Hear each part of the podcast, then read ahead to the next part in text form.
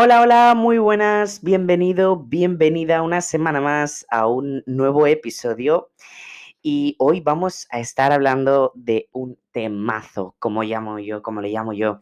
Me encanta porque hoy vamos a estar hablando del amor propio, de la autoestima, de, los síntomas de baja autoestima, de las consecuencias que tiene el no trabajar en ti, tener una mala autoestima y cómo trabajar eh, esa falta de autoestima, ¿no? Porque muchas veces está muy bien eh, decir, cuida de ti, invierte tiempo en ti, em, empieza el autoconocimiento, ¿no? Está muy bien, ¿no? Este discurso que, estamos escuchando últimamente mucho, pero, em, bueno, pues hablar de cómo, ¿no? De, de cómo lo hacemos, cómo empiezo a trabajar mi amor propio entonces, bueno, pues esto es lo que vamos a estar hablando hoy, que me parece bastante interesante. Y bueno, como, como digo, mm, lo que más me, interesa es que quede claro el cómo podemos trabajar en nosotros mismos, de cómo podemos trabajar nuestro, nuestro amor propio. ¿De acuerdo?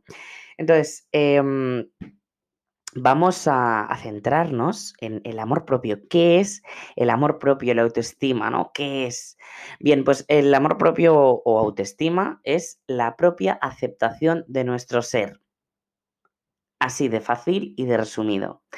Es aceptarte tal y como eres, con tus virtudes, con tus defectos, aceptar tus pensamientos, aceptar que tienes virtudes y defectos, o sea, que tienes luces y sombras y que nadie es perfecto y que todos tenemos taritas, como llamo yo, y que... Mm, y que no pasa nada, que está bien, que, mm, en realidad nada está mal, ¿no? Cada uno es como es, es un, es como un mapa, ¿no? Cada uno tiene un mapa eh, en base a sus experiencias, a sus, a sus vivencias, a sus creencias, a su educación, su entorno social, ¿no? Y a partir de ahí, pues bueno, cada uno se va desarrollando, va actuando en la vida como puede o como mejor sabe. Y entonces, pues bueno, esto es lo que es el amor propio, el aceptarte. Yo me acepto con mis luces y mis sombras, que por cierto tengo muchas sombras, ¿no? Como todo el mundo. Y lo acepto y no trato de, culpabilizarme ni de juzgarme ni, ni, de, ni de machacarme. Simplemente trato de trabajar aquello que eh, puedo mejorar, porque sí que es cierto que hay cosas que se pueden mejorar.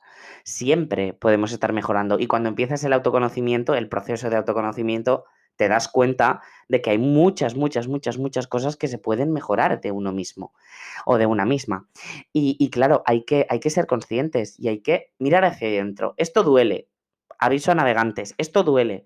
El proceso del autoconocimiento, el trabajar el amor propio, duele duele mucho, porque entonces descubrimos, ¿no? Eh, heridas, de repente aparecen heridas que pensábamos que no tenían, que no teníamos y, están ahí y se plasman y te vienen a avisar para, para, traer un mensaje positivo y un aprendizaje, ¿de acuerdo? Esto también es algo que me gustaría transmitir. Duele, pero, pero merece la pena. Duele, pero trae algo positivo detrás, ¿no? Es como hay una canción que dice, que dice así como como que sé que después de cada herida va a venir algo positivo. No me acuerdo exactamente la frase, ¿vale? Pero el mensaje de la frase de, la canción es así, es no te preocupes porque viene algo bueno. Después de cada caída viene algo bueno siempre. Que por cierto, esta canción es de Malú, me encanta. Bien, pues mm, esto es el amor propio, esto es el autoconocimiento y vamos a estar hablando, vamos a empezar hablando de los síntomas, ¿no? ¿Qué síntomas muestra una persona que tiene baja autoestima? Porque esto es importante.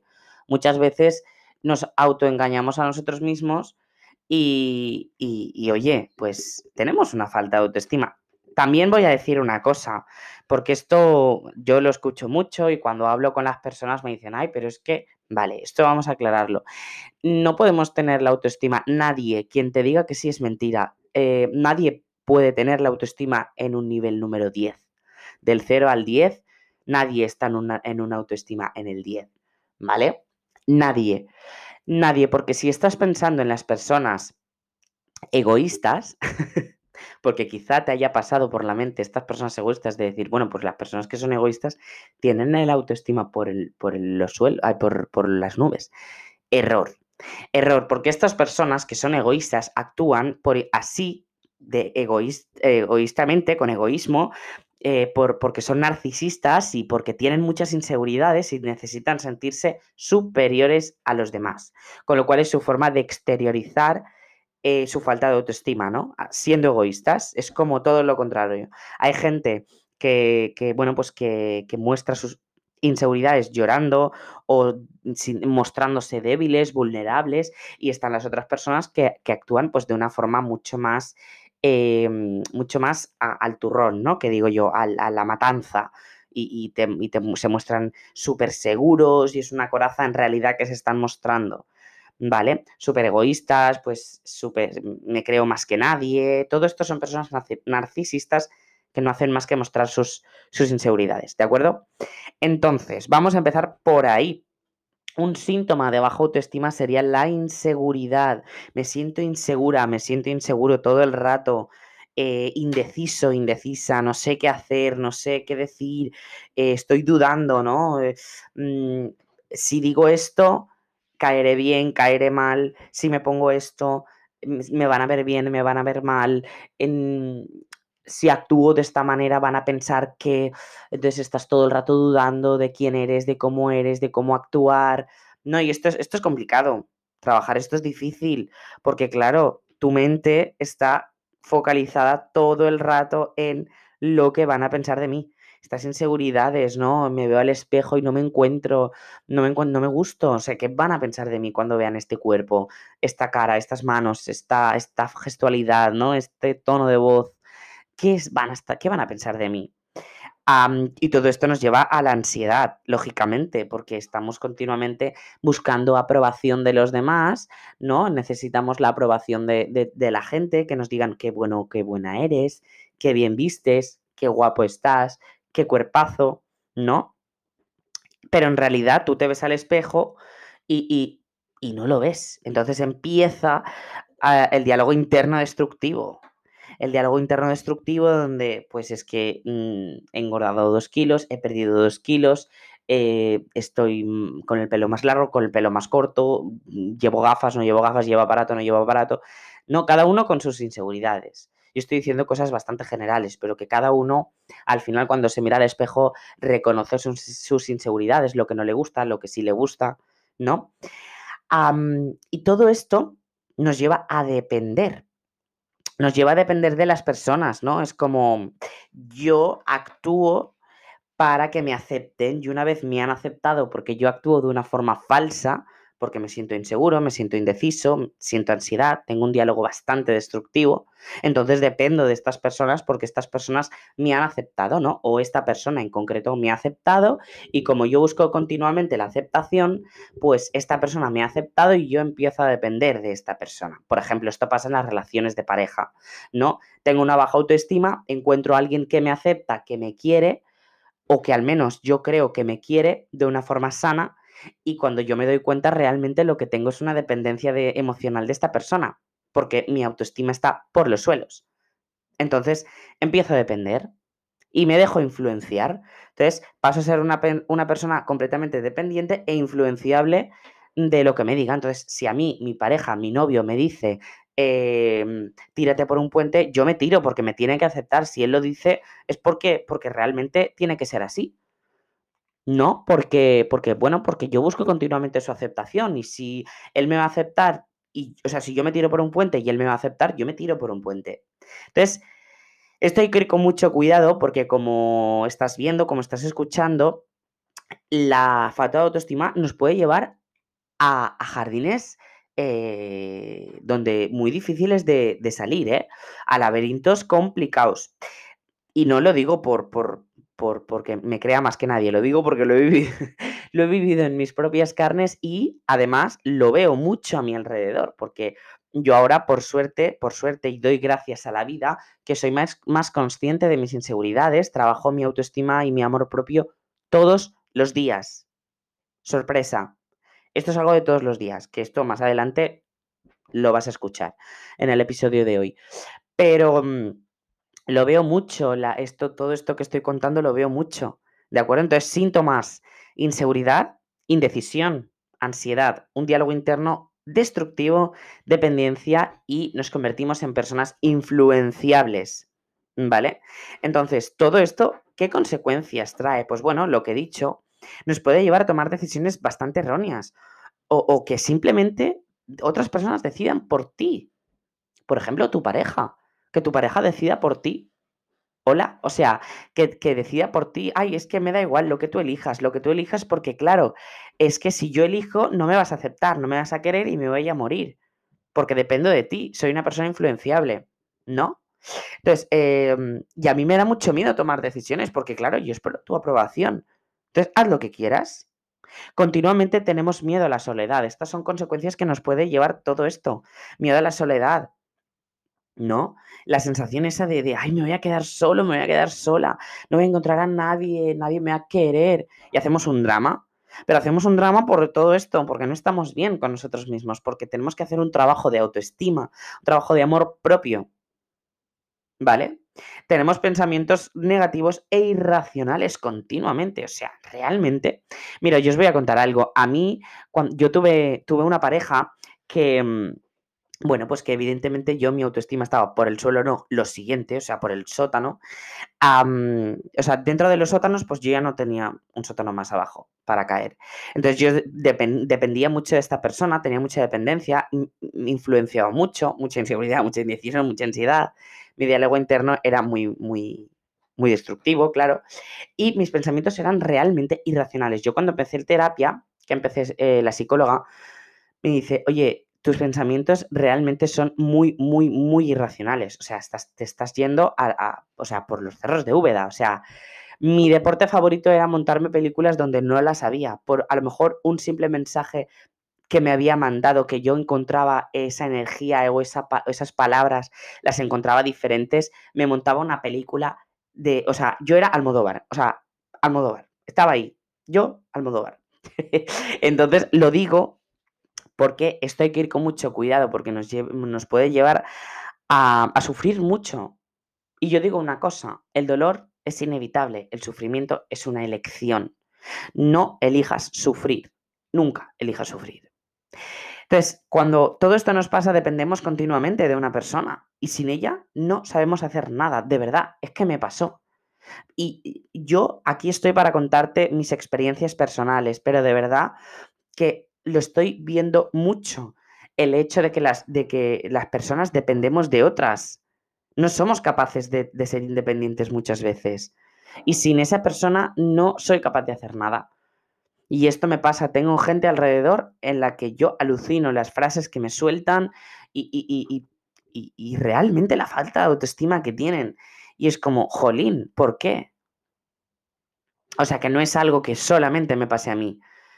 Aunque aquí yo estoy para plasmar mis experiencias y, mis vivencias y contar las historias desde mi punto de vista, sí que es cierto que, que lo veo, lo veo por ahí. Entonces, dependemos, como he dicho, continuamente de esta persona y como tengo miedo y busco aprobación, hago, lo que me digan para que me acepten lo que digo. O sea, si a mí mi pareja me dice, oye, mira, tírate por un puente porque es muy divertido. Y yo, claro, como mi pareja dice que es súper divertido tirarme por un puente, pues yo me tiro porque quiero que me acepte, quiero que me vea una persona súper divertida para que no me suelte y no se vaya nunca. Entonces, esto, esto es, es, un temazo, es que esto es un temazo. Yo ya lo he dicho al principio, a mí esto me flipa, me flipa hablarlo porque, porque claro, cuando estás ahí en ese bucle negativo de inseguridad, ansiedad, eh, diálogo destructivo, dependencia y todo esto, eh, cuando estás ahí en ese bucle tú no te das cuenta de lo que estás viviendo, pero desde fuera sí que lo ve la gente. El que lo tiene que ver o la que lo tiene que ver eres tú, Mari Carmen. Entonces, claro, cuando yo abrí los ojos, desperté y me di cuenta de lo que yo había vivido y lo que estaba viviendo, dije, vaya tela, Mari Carmen, vaya tela. Y entonces pues despiertas y empiezas a activarte y empecé a trabajar conmigo mismo, empecé a trabajar mi amor propio y empecé a trabajar mi, mis movidas mentales y mis inseguridades. ¿Cómo? Pregunta. Pregunta clave, pregunta del millón. ¿Cómo trabajaste tu amor propio? Pues mira, yo os voy a contar mi experiencia y luego os voy a dar algunos, algunos tips. yo me acuerdo que cuando se rompe esta relación, eh, empiezo a... Mm, bueno, pues justo llegó el confinamiento, ¿no? Y en el confinamiento, claro, evidentemente tuvimos mucho tiempo para hacer muchas cosas. Y eh, yo estaba mucho con el móvil porque me daba mucho... Era como mi, mi, forma de refugiarme hasta que empecé a escribir y demás, ¿no? Pero los primeros días estaba mucho con el móvil. Bueno, y por redes sociales descubrí a Nico Serna, em, es que es, coach, él es coach, y, bueno, pues em, él promocionaba su, curso de introducción al coaching, de trabajar su el amor propio, de creer en ti, de tal y cual, ¿no? Y ya me llamó la atención, pero cuando salí del confinamiento y bueno, ocurrió un, eh, hecho en concreto con esta persona con la que yo dependía, em, ocurrió un hecho concreto y dije, mira, hasta aquí. Dije, basta y di un golpe encima de la mesa y dije, ya está. ¿No? Entonces yo empecé a trabajar con, Nico, ¿no? A partir de ahí sí que decidí empezar eh, a trabajar conmigo mismo. ¿Cómo? Pues por ejemplo haciendo ese curso. Haciendo ese curso a mí yo descubro muchas cosas em, que pensaba que no tenía, ¿no? Entonces yo, yo descubro mucho de mí hice ese curso y a partir de ahí pues empecé a leer libros, empecé, ¿no? A como a, encontrar herramientas, diferentes herramientas que a través de libros, del curso y demás que me dieron para trabajar, bueno, y evidentemente con terapia. La psicóloga me ayudó hasta cierto punto, siempre lo digo. La, psicóloga me ayudó en concreto con un problema concreto y muy específico y en un momento muy, muy, muy concreto. Pero con todo lo demás fue terrible, sinceramente. Bien, entonces, bueno, yo empecé a trabajar pues así, ¿vale? Entonces, em, en primer lugar, lo que debemos hacer es pedir ayuda. Pedir ayuda pedir ayuda. No es malo, de verdad. Mira, si tú me estás escuchando, ahora me voy a poner muy, muy serio. Que estoy serio todo el rato, pero me, refiero a que esto es serio. Si tú me estás escuchando y crees que ir al psicólogo, ir a un coach, ir a terapia es de locos o de gente que está em, que está a punto de desquiciarse, de desquiciarse, no, error. Error. Por favor, si tú me estás escuchando y te sientes mal, hay algo en ti que no va bien, lo que sea, aunque no sea el tema que yo estoy tratando hoy, aunque sea el trabajo, tu pareja, en la situación económica, lo que sea que te preocupe y te está quitando el sueño, y realmente ese problema te está quitando el sueño, por favor, pide ayuda.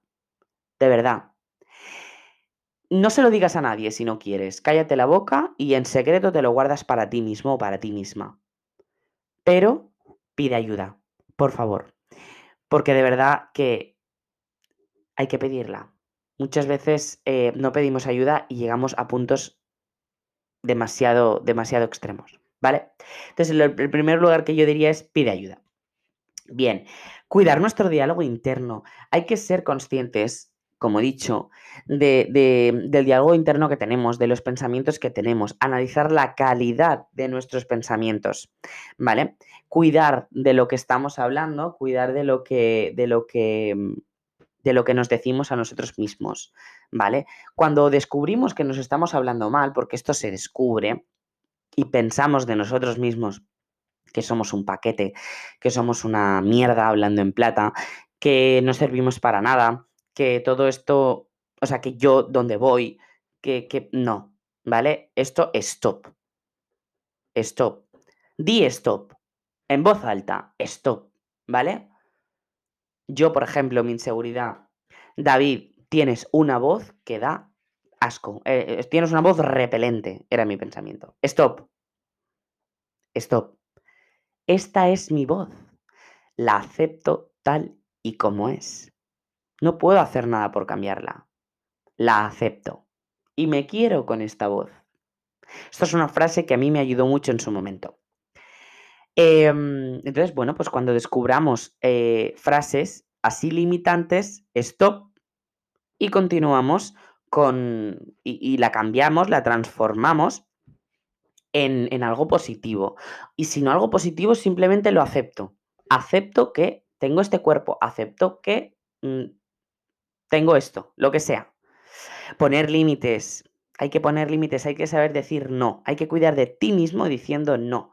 Cuando algo no te apetece, no te apetece. Y si esa persona se enfada porque no te apetece ir a acompañarla al cine, pues que se enfade. No pasa nada. Que se enfade. Pero no te apetece. No te compares con nadie. No te compares con nadie. Tú eres como eres. Punto. No caigas en la comparación. Somos seres únicos. Tú eres único. Eres única en el mundo. Nadie existe igual que tú. Es que no hay nadie como tú. Nadie. Ni mejor ni peor. Nadie como tú. Acepta lo que digo, acepta como eres. Simplemente acepta las cosas. Acepta los errores que tienes, o sea, los, los, los defectos que tienes. Acéptalos y punto. Trabaja con lo que quieres cambiar, pero trabájalo desde el corazón. Conecta con tus necesidades. Tú tienes que averiguar lo que tú quieres, lo que tú necesitas, lo que te gusta, tus prioridades, tus objetivos. Tienes que analizarlo, tienes que tenerlo claro. Y a partir de ahí empezarás a poner límites porque tus prioridades irán por encima de todo. De todo. Esto no significa ser egoísta. Ser egoísta es cuando tú actúas sin importarte lo que, lo que sienta la otra persona, ¿no? Perdona, no. Y, y priorizar tus necesidades es, ok, por ejemplo, yo quiero emprender mi negocio. Mi prioridad es emprender mi negocio. ¿Depende solo de mí? Sí. ¿Implica a alguien más? No. Bueno, puede ser que a la economía de tu familia, ¿no? O, a la de tu pareja, lo que sea. Pero me refiero que está en tu mano. Está en tu mano. Entonces, conecta con tus necesidades, prioriza siempre tus necesidades. Siempre. Y como digo, no implica ser egoísta. La diferencia entre amor propio y egoísmo es esa. Es que es esa. Es una fina línea entre priorizo mis necesidades y te digo a ti que no porque primero voy yo. Esto es como el dinero, al, para que se entienda muy fácil. Si viene una amiga y te pide 100 euros y tú tienes 50 en el banco, ¿Qué vas a pedir? ¿Un préstamo de 100 euros para prestárselos a su amiga? ¿A que no? Pues esto es lo mismo. ¿Cómo le vas a prestar esos 100 euros si no los tienes? ¿Cómo vas a poner tus necesidades, o sea, las necesidades de otra persona por delante de las tuyas si las tuyas no están cubiertas? Es que es para reflexionar, ¿eh? Bien, eh, por ejemplo, también puedes realizar una lista de acciones positivas que te gusten, acciones que te motiven, leer, ir a la playa, escribir, ir al campo, lo que sea acciones que a ti te molen, que te motiven, que te den energía. Con lo cual, como vas a trabajar en ti y en esas cosas, te vas a sentir mejor, te vas a centrar en ti, vas a empezar a construir relaciones saludables, vas a estar de buen humor, vas a empezar a poner límites y a eliminar personas tóxicas. Vas a cambiar tu diálogo interno. No te vas a comparar con nadie, te vas a aceptar, conectarás con tus necesidades, priorizarás tus necesidades por encima de todo. Entonces, esto es importante, ¿vale? Y bueno, pues esto, yo desde aquí, esto es lo que yo te tenía que contar, pero desde aquí te invito a que creas en ti, que trabajes en ti, que, que te sientas seguro, segura, que cambies tu diálogo interno, que pongas límites, que te aceptes, que no te compares, que te quieras, que lo que he dicho al principio, es un camino súper difícil, es duro, no es fácil poner límites, no es fácil decir, hasta aquí. Duele un montón, pero te aseguro que vale la pena, que vale la pena muchísimo, porque entras en paz contigo misma. Y entonces por eso yo te invito a que trabajes tu amor propio, que trabajes en ti, que empieces el autoconocimiento, que analices tus pensamientos, no te juzgues, pero analiza tus pensamientos, no te juzgues nunca, analiza qué tipo de pensamientos tienes, desde la neutralidad. Analiza tu diálogo interno desde la neutralidad, de decir, ok, esto es real, tengo este diálogo interno destructivo, voy a cambiarlo. Con el stop que te he dicho, por ejemplo, cambia esas frases negativas por potenciadoras. ¿Vale? Entonces te invito a que seas feliz, trabajes en ti, pongas límites y que tengas mucho amor propio, mucha valentía, mucha constancia y mucha libertad. Porque te anuncio ya que los próximos capítulos van a, vamos a hablar de esto. En este hemos hablado del amor propio, mi valor fundamental. La semana que viene estaremos hablando de la valentía, luego hablaremos de la constancia o disciplina y de la libertad que conseguimos con todo esto. Con lo cual, Em, espero que estos próximos capítulos te sirvan mucho porque son valores que yo llevo por bandera y me funcionan. Con lo cual, amor propio para ti todo el rato. Te mando un beso fuerte y que pases una feliz semana. ¡Mua!